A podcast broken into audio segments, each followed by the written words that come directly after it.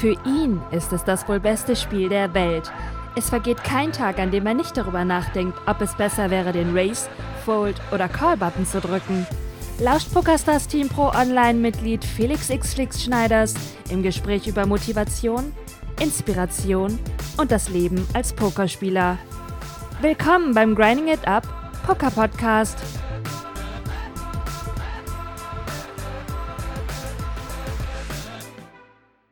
Hey, liebe Pokerfreunde, hier ist der Flix mit einer neuen Folge des Grinding It Up Poker Podcasts. Ich bin gerade mitten in den Reisevorbereitungen, denn Murat Pantau 77 und Niki, Niki Maus aus meinem Grinding It Up Office. Wir fahren morgen zusammen mit unserem Videoeditor Carsten nach Roswadorf ins Kings Casino. Wir wollen das erste, allererste Sunday Million live spielen. Eine Million garantiert.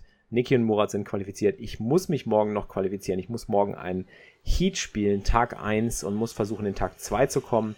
Niki und Murat sind bereits in Tag 2 und haben Chips, haben bereits 400 Euro sicher. Und wir reisen morgen an, spielen das Event und versuchen, den Final Table zu erreichen. Wird ein mega Happening. Wir haben eine ganze Menge Leute in das Turnier mit reingebracht aus unserer Community, denn mein Sponsor PokerStars hat sich nicht lumpen lassen, wollte das Event wirklich voll machen und hat mir ohne Ende Tickets gegeben, die ich raushauen konnte. Falls ihr mir auf Social Media gefolgt seid über die letzten Wochen, habt ihr das mitbekommen und wir haben so viele Leute inzwischen aus unserer Community in das Sunday Million Live Event reinbekommen. Ich glaube, es sind weit über zehn und ich freue mich, diese ganzen Leute morgen alle live zu treffen. Wer weiß, ob ich auch noch Footage oder Content oder Podcast-Material von da aus sammeln kann. Für euch gibt's aber jetzt erstmal wieder eine neue Folge. Ich darf euch natürlich nicht im Stich lassen, auch wenn ich unterwegs bin, wenn ich auf Reisen bin. Deswegen freue ich mich, euch jetzt eine ganz besondere Folge präsentieren zu können. Ich hatte letztens wieder Besuch im Office und immer wenn ich Besuch im Office habe, kommen meistens sehr interessante Gespräche zustande, kommen sehr wichtige Fragen auf und wir haben einfach generell über die Philosophie, die Cash Game Mindset-Philosophie gesprochen. Was braucht man, um im Cash-Game überhaupt erfolgreich zu sein langfristig? Welches Mindset sollte man an den Tag legen? Woran sollte man arbeiten im psychologischen Bereich, wenn man Cash-Game spielen möchte? Dies und viel mehr haben meine Gäste, der Mo und der ähm, Marc, die haben mich besucht im Grinding It Up Office, sind beides Subscriber bei mir im Stream. Ähm, aka Team Never Give Up, der Mo und äh, der Marc ist bekannt als Kerbosch 11 ähm, die waren zu Gast. Außerdem hatten wir im Voice-Chat wie immer dabei Julian, ähm, Doing, der Tim war auch mit am Start. Ich liebe diese Art von Gespräch einfach, weil die sich spontan ergibt, weil man die nicht plant, weil die straight from the heart kommt und weil es einfach real ist. Ich hoffe, ihr könnt eine ganze Menge aus diesem Gespräch mitnehmen. Es war ein riesiger Dialog zwischen insgesamt vier Leuten, die sich daran beteiligt haben. Ich hoffe, dieser Dialog hilft euch, euer Mindset zu stärken. Und hier kommt das gute Stück. Viel Spaß beim da abgehen kann. Also das denke ich schon. Ja, also, das stimmt. Ich habe jetzt auch die ersten Shots auf NL10 gemacht. Jetzt, also ich habe ja eigentlich mehr als genug Geld jetzt für NL10, aber. Ja, genau, cool. Deine Bankroll ist jetzt durch das Jumbo Shrimp ja auch ordentlich. Ne? aber ich weiß, ich freunde mich, glaube ich, nicht mehr mit Cashcam an. Also ich spiele es ja seit eineinhalb Wochen oder so wie Cashcam und ich, ich werde nicht glücklich damit. Weiß auch nicht langfristig vielleicht nicht, aber vielleicht kurzfristig so halt, wie du schon sagst, so ein bisschen zum Lernen und so ein bisschen äh, probieren, ne? Ist ja auch nicht schlecht. Ja, aber also heute auf NL10 habe ich drei Beins verzockt und ich, ich habe einfach, ich kam mir vor wie der größte Fisch heute. Ich weiß nicht, ob ich einfach einen schlechten Tag erwischt habe oder ob das ist aber beim Cash Game manchmal einfach so. Das ist, das muss man einfach, da, da muss man, deswegen sage ich ja, ich glaube, das Wichtigste ist, dass man sich bewusst macht, wenn man Cash Game spielt, dass man halt wirklich für den Long Term grindet und wie die einzelne Session ausgeht muss dir eigentlich im Endeffekt auch erstmal egal sein. Äh, wichtig ist halt, dass du, wenn du Cash Game spielst, dann poste halt fleißig Hände äh, hier im Twitch. Dann können wir die halt durchgehen und dann bist es zumindest, dann, dann, selbst wenn du Beins verlierst, hast du dann wenigstens noch Value rausgeholt aus der Session, weißt du? Ja, das ist halt, heute, heute hatte ich das Gefühl einfach, weil nicht nur, dass ich jetzt verloren habe, sondern einfach aus Gefühl, ich habe komplett verdient verloren. Du bist outplayed worden. Oh, weil ich, okay. Manchmal ist man halt der Hund und manchmal ist man der Baum. Ist halt so.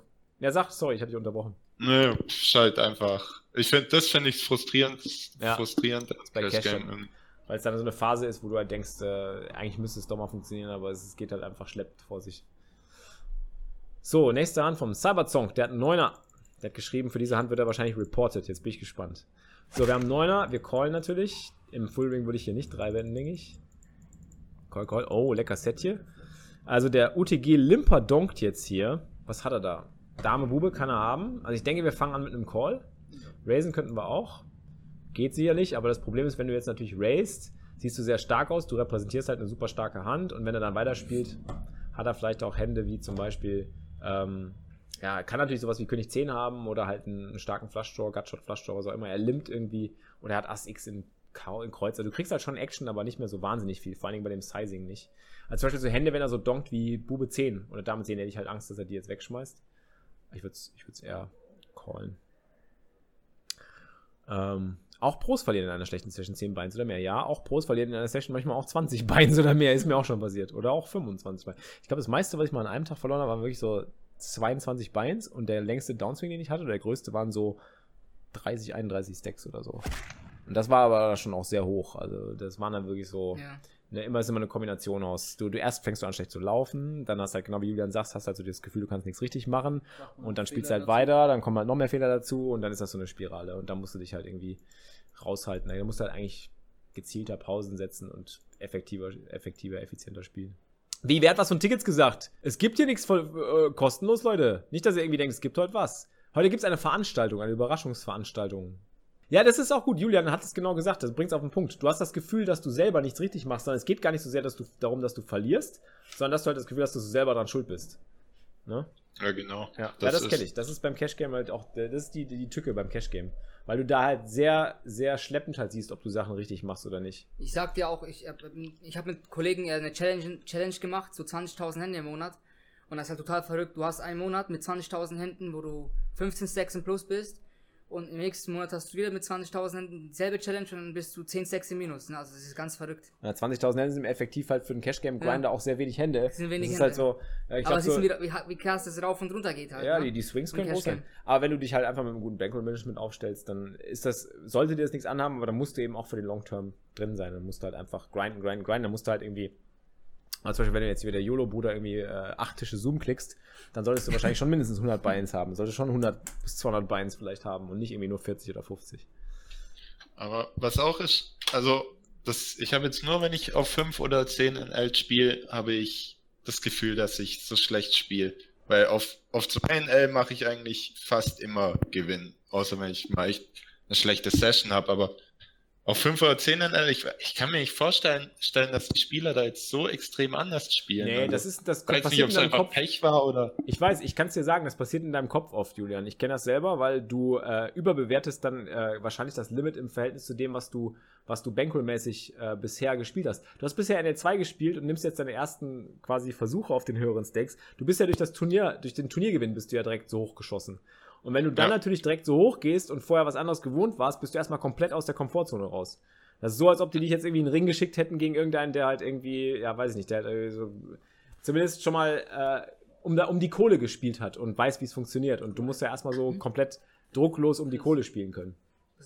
Ja, das, drum, drum, ich hätte, ich habe ja auch, also ich hätte ja selbst 40 Beins jetzt für NL16, aber ich wusste, NL16 spiele ich auf keinen Fall. NL10 will ich jetzt probieren, wenn, weil ich habe ja 80 Beins für NL10. Also ist ja mehr als ja, genug ja. eigentlich, aber ich werde jetzt wahrscheinlich erstmal weiter NL5 von Turnier einfach ja, grinden. Dir nicht. Spiel, versuch erstmal, also versuch das zu spielen, wo du motiviert für bist. Ähm, ich meine, man muss ja auch merken, ob man da motiviert für ist. Wenn du halt nicht motiviert bist, NL10 zu grinden mit der Bankroll, weil du dir irgendwie denkst, ja, da bist du noch nicht ready für oder das ist irgendwie noch nicht so das, was du gerade, was du gerade spielen willst und du denkst, mit NL5 ist jetzt der richtige Weg, weil du erst gerade eben mit Cashcap wieder angefangen hast, finde ich das auch besser. Finde ich die smartere Choice, definitiv.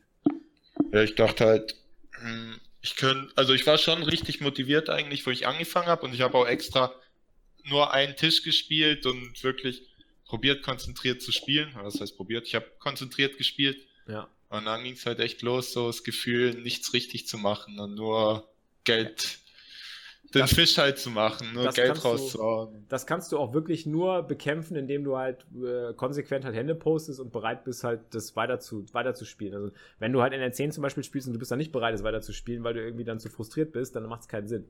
Deswegen spiel dann lieber in der 5, aber poste halt weiter Hände oder be besprich dich mit Leuten, die Cash Game spielen und mach einfach so weiter.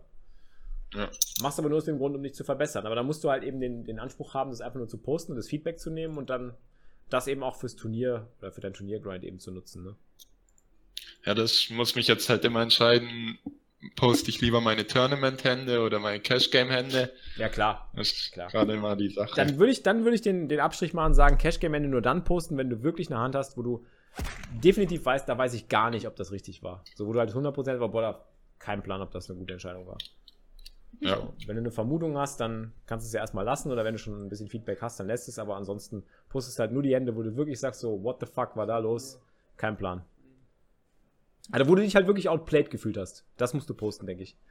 Weil wenn Ja. du dafür Lösungen findest für die Spots, dann hilft das ja auch deiner Confidence. Dann boostet das ja auch deine Confidence wieder. Unabhängig davon, ob es Cash Game, aber es boostet deine Confidence ja auch fürs Turnierpoker. Ja, Dass auf du den Spot dann gelöst hast. Ja, Zaubersong. Der rappt jetzt hier Dame Bube, ne? Gehst wahrscheinlich rein. Und der rappt Dame Bube, der hat wahrscheinlich Dame Bube. Pass mal auf. Ne, der hat sogar Topset Könige und du sackst sogar mit Kreuz 9 aus.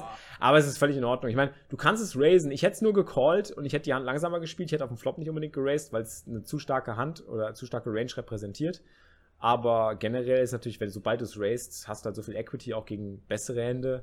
Ähm, der kann ja auch Ass X in Kreuz haben, Ass Bube in Kreuz, Ass Dame in Kreuz, Ass X in Kreuz. Der kann 9x in Kreuz, geht nicht, weil wir die 9 in Kreuz haben. Er kann Two Pair haben, er kann, wenn er ein Limper ist, kann er alles mögliche haben. Er kann 9, 10 oder König 9 sogar haben. Manche Limp Limper haben sowas auch im Fullring. Also da finde ich jetzt kein Problem bei. So, Julian, jetzt kommt die Hand. Verstehe die Line nicht. Nee, warte mal, das ist jemand anders. Das ist der Never Lose Jack 10. Julian ist hier. Julian ist hier. So, wir haben King Jack off im Small Blind. Gegen einen Cut-Off Race könnte man das theoretisch 3 wetten, würde ich aber nicht empfehlen gegen so einen 3,5er Open Race. Ja, also wenn würde ich es auch 3 wetten, aber ich finde es dann auch schon zu loose, glaube ich. Gegen Button auf jeden Fall, gegen Cut-Off wahrscheinlich eher nicht. Gegen 27, 28 Cent 3 betten. Ja.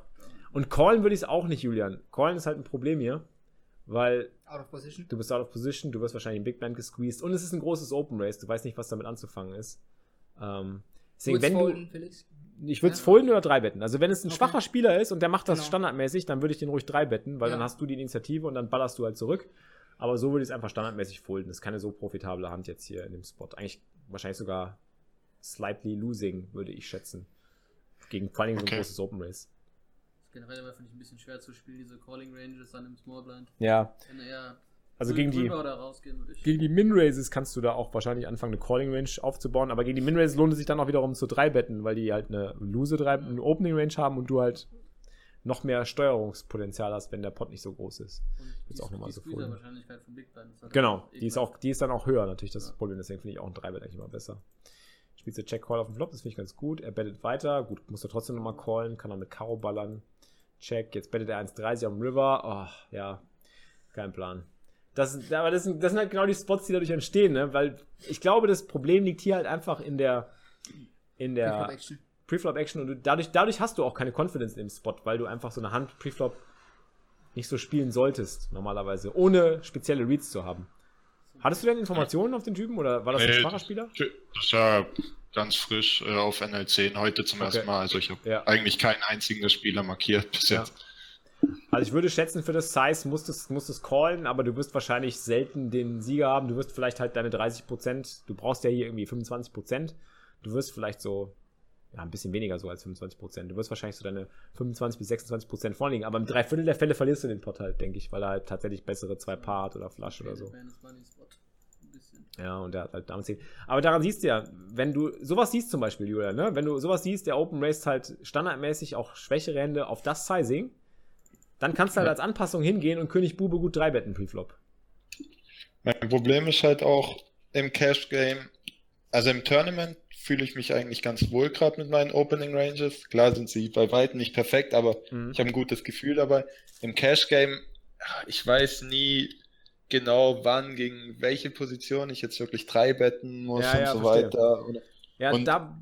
Ja, sorry, äh, sprich weiter. ähm, ich weiß nicht, hast du das rein, rein aus Erfahrung und aus Analyse deiner eigenen Hände gelernt oder Ja. gibt es da auch irgendwie grundsätzlich mal, also so Grundsatztabellen, sage ich mal, an denen man sich grob orientieren kann? Ganz am Anfang Weil- kannst du die kannst du die haben, so Grundsatztabellen, aber du, also ich habe meine Ranges eigentlich nur dadurch entwickelt, dass ich einfach immer nur gespielt, gespielt, gespielt, gespielt, gespielt habe, 80% und dann zu 20% dahinter die Analyse gemacht habe, was war profitabel, was war nicht profitabel. Und das habe ich ja schon mal versucht beim letzten Mal zu erklären. Es gibt so Spots im Cash Game, die wiederholen sich ganz, ganz schnell und immer und immer und immer und immer wieder. Und wenn du solche Spots findest, Das ist ja genau das, was wir letztes Mal auch schon besprochen hatten. Ähm, wenn du Spots findest, wo so Patterns entstehen, wo du so Trends erkennst, ja, die kannst du richtig hart ausnutzen und da kannst du deine Ranges drauf aufbauen und kannst die drauf entwickeln. Zum Beispiel, wenn du den Pattern erkennst hier, wenn ich jetzt hier mit King Jack Offsuit nur calle im Small Blind anstatt zu drei Betten, entsteht immer der gleiche Spot. So, und der gleiche Spot in dem Fall ist, du callst mit King Jack Offsuit im Small Blind, entweder squeeze der Big Blind und du kotzt ab, oder der Big Blind squeeze nicht und du floppst irgendwas, was einigermaßen passabel ist, aber du check callst zweimal und auf dem River hast du wieder eine Kotz-Up-Entscheidung. So. Das ist einfach Erfahrung, die du sammelst. So, du machst halt über hunderttausende von Händen, machst du nichts anderes als zu gucken, scheiße, jedes Mal, wenn ich mit King Jack Offsuit hier im Cash da flat calle, komme ich in genau diese Spots. So, das heißt, für dich als Konsequenz, entweder muss ich eine Lösung finden, um zu sagen, okay, ich habe einen ganz speziellen Read auf den Gegner und kann sagen, gegen den und den Gegner mache ich den Call und gegen den und den Gegner mache ich den Call nicht und dann bin ich confident damit.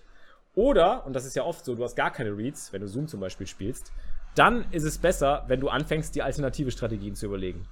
Und dann gehst du halt hin und überlegst, okay, was ist die bessere Strategie? Die bessere Strategie ist, die Hand erstmal gar nicht zu spielen. Das ist sowieso erstmal safe. Da bist du bei 0 EV. Also eine Hand erstmal Preflop zu folden, dann erstmal EV 0. Ähm, und du musst dann immer nur entscheiden, ob der EV vom Spielen größer ist. Bei Assen ist er offensichtlich größer. Äh, bei König Bube ist er abhängig von der gegnerischen Position, Range und Stärke äh, immer variabel. Also je schwächer der Gegner desto höher der EV, dass du King Jack Offsuit spielst, je later die, also je später die Position, dieses Denglisch immer, äh, je later die Position, ähm, desto, äh, desto besser eben die, die, Attacke mit King Jack Offsuit. Ähm, und wenn du eben rausfindest langfristig, dass durch passives Spiel halt da nur Ekelspots entstehen, ist der EV einer aggressiven Line auch definitiv besser. Also so gehe ich quasi ran, um das zu entwickeln. Und das geht halt nur über Erfahrung. Das kannst du halt wirklich nur durch Spielen und dann hinterher selber analysieren oder mit anderen analysieren, rausfinden. Ich würde da noch was hinzufügen. Also ja, da habe ich auch so Probleme gehabt. Wie spiele ich jetzt vor allem auf dem Limit? Was machen denn die Gegner ganz genau? Mhm. So auf die Art und vor allem, wenn du jetzt gegen einen Unbekannten spielst oder nicht so viel Händler auf den hast, mhm. ja?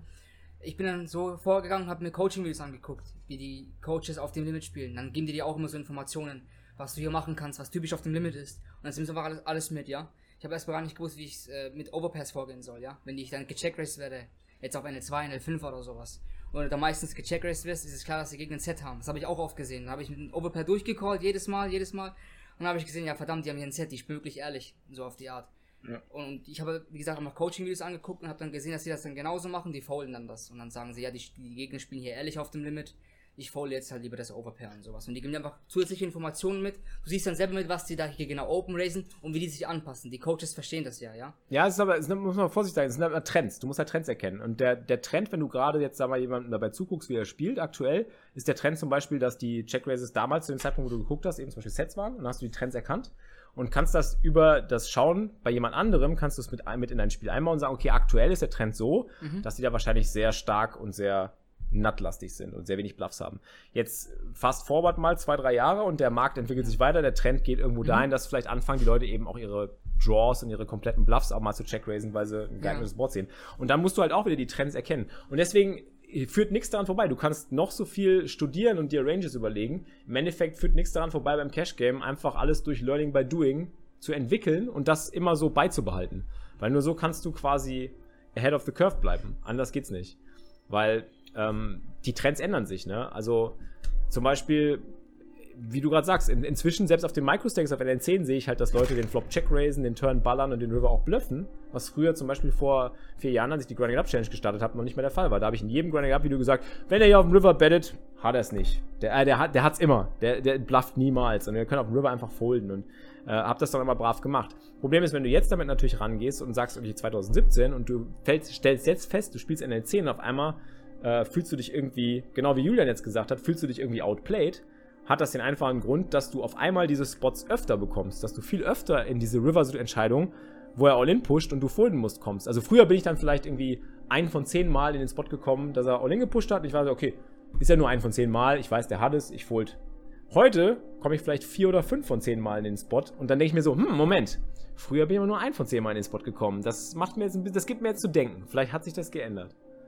Ja, also es halt, geht alles nur um Trenderkennung und du, äh, Adaptierung an den Markt. Und das kannst du nicht ähm, theoretisch lernen. Da, da hilft es auch gar nicht, Theorie zu pauken großartig. Du kannst dir überlegen, was ist das spieltheoretisch Optimale. Das kannst du immer machen. Und das spieltheoretisch Optimale ist höchstwahrscheinlich King Jack Offsuit gegen ein großes Open Race zu folden. Ich weiß, der YOLO-Bruder weiß Bescheid. Ich weiß nicht, vielleicht ist jemand dabei, der sich mit Solvern auskennt. Also so, die versuchen diese Spieltheorie äh, zu, zu, zu simulieren oder sich da irgendwie so ranzuwagen. Da wäre wahrscheinlich gegen einen 3,5-fachen Open Race vom Cutoff standardmäßig King Jack Offsuit ein Fold. So. Und da denkt man gar nicht mehr drüber nach. Und dann fängt man halt an zu überlegen, okay, wenn das standardmäßig ein Fold ist, macht Sinn, dass ich irgendwann davon abweiche. Aber dann muss es halt einen spezifischen Grund geben und der Grund kann nur sein, entweder ist der Trend gerade so, dass ich da mehr Geld drucken kann, indem ich da aggressiver bleibe, weil die Leute so loose sind, weil die Leute so viel Quatsch machen. Oder weil die Leute eben auch oft folden an der Stelle. Oder ähm, macht es einfach gar keinen Sinn für mich, die Hand hier zu spielen, weil der EV einfach nicht da ist oder ich den nicht rausholen kann. Und der, der Trend mir einfach zeigt, wenn ich die Hand spiele, vor allen Dingen passiv, komme ich, komm ich nur in Spirenzien, komme ich nur in schwierige Situationen.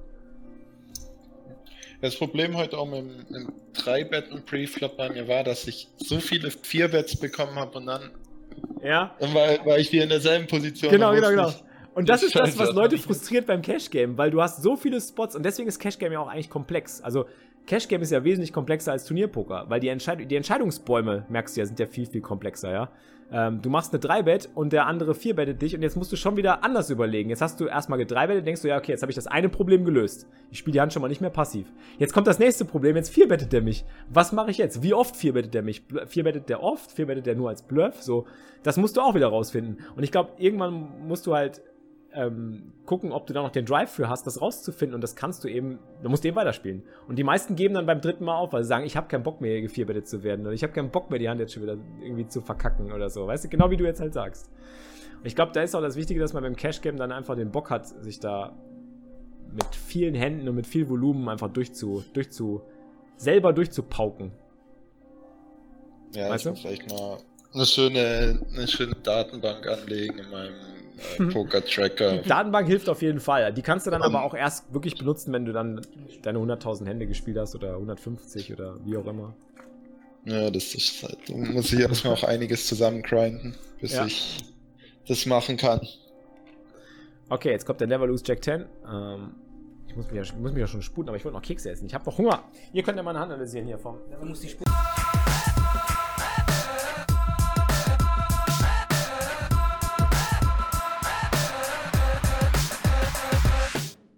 Das war's mit der heutigen Folge. Ich sag's immer und immer wieder, Leute, Cash Game, da geht es um Trends erkennen, Anpassungsfähigkeit und die Möglichkeit einfach zu sehen, wo gibt es Edges rauszuholen und diese Edges wirklich für sich zu gewinnen. Und das sind Edges, die sonst keiner holt und die könnt ihr nur durch die Erfahrung sammeln. Das heißt, ihr müsst spielen, spielen, spielen, hinterher analysieren, reevaluieren, Trends erkennen und dann mit diesen Trends oder mit diesen Erkenntnissen weiterspielen und weiter sammeln. Ich hoffe, die Folge hat euch weitergebracht und das Gespräch mit meinen zwei Subs, mit meinen drei Subs, einer über Voice, zwei live im Office dabei, hat euch gefallen und hat euch ein bisschen was ähm, mit auf den Weg geben können. Ich würde mich freuen, wenn ihr mir Feedback gebt in jeglicher Form. Schreibt mir auf allen Kanälen, Social Media, auf unserem Discord-Kanal. Schickt mir eine Nachricht, gebt mir Feedback, lasst mich wissen, wie euch der Cast gefällt. Lasst mir unbedingt ein Review auf iTunes da, das hilft und es freut mich immer sehr abonniert den Cast, zieht ihn euch über verschiedene Podcatcher und ähm, nehmt ihn für unterwegs mit. Ich hoffe, er hilft euch und es macht Spaß. Mir macht es immer Spaß, den aufzunehmen. Ich möchte an dieser Stelle noch ganz kurz erwähnen, dass wir seit heute einen neuen Sponsor im Boot haben, was mich sehr freut, denn ich sehe da unglaubliche Win-Win-Möglichkeiten für alle Beteiligten, unsere ganze Community, für PokerStars, für unseren Stream und ja, für jeden von euch, der sich beteiligen kann. Denn dieser Sponsor ist PaySafeCard. PaySafeCard ist ein Online-Payment-Provider, der euch die Möglichkeit gibt, mittels von Karten ähm, online Dinge zu bezahlen in Sachen Games, in Sachen Musik, in Sachen PokerStars, in Sachen Twitch zum Beispiel, wenn man beispielsweise keine Kreditkarte hat. Und ich habe eine ganze Menge mit meinem neuen Sponsor geplant. Natürlich nach wie vor mein größter Sponsor PokerStars, die einzig wahre Liebe, ganz klar. Ähm, aber neuen, als neuen Sponsor an Land gezogen, freue ich mich sehr und bin sehr, sehr ähm, stolz und natürlich auch sehr demütig irgendwo, dass wir solche Sponsoren an Land ziehen. Und es freut mich sehr. Ich habe das alles euch zu verdanken, eurem Support. Ähm, ihr hört mir zu, ihr schaut mir zu, ihr supportet mich in jeglicher Form. Und das hilft natürlich gegenüber Sponsoren. Und da bin ich besonders happy darüber, dass wir PaySafe Card an Bord haben, denn dadurch ergeben sich für uns unglaubliche Möglichkeiten. Schaut unbedingt mal vorbei auf Grinding Up TV, ähm, wenn ihr über diese Möglichkeiten mehr erfahren wollt. Es gibt Bankroll-Building-Projekte, es gibt die Möglichkeit, Bankrolls zu vergeben aktuell. Weitere Infos, Details folgen dazu. Ich wollte das nur mal ganz kurz anmerken, damit ihr Podcast-Zuhörer das auch wisst und damit das nicht an euch vorbeigeht. Schreibt mir gegebenenfalls, wenn ihr dazu mehr wissen wollt, kommt in den Stream, schaut es euch an, geht einfach in den Chat auf TV und gebt Ausrufezeichen PaySafe ein, dann kriegt ihr alle Infos. Ich freue mich auf jeden Fall auf die nächste Folge. Macht's gut, bis bald. Ich wünsche euch alles Gute an den Tischen und eine schöne Zeit, während wir versuchen, in Rotzwardorf die Sunday Million Live von PokerStars zu gewinnen. In diesem Sinne macht's gut, keep grinding it up, Freunde, euer Flix. Das war's für dieses Mal, liebe Pokerfreunde. Ihr habt immer noch nicht genug? Mehr Poker-Content mit Felix bekommt ihr täglich um 15 Uhr live auf grindingitup.tv. Bis zum nächsten Mal beim Grinding It Up Poker Podcast.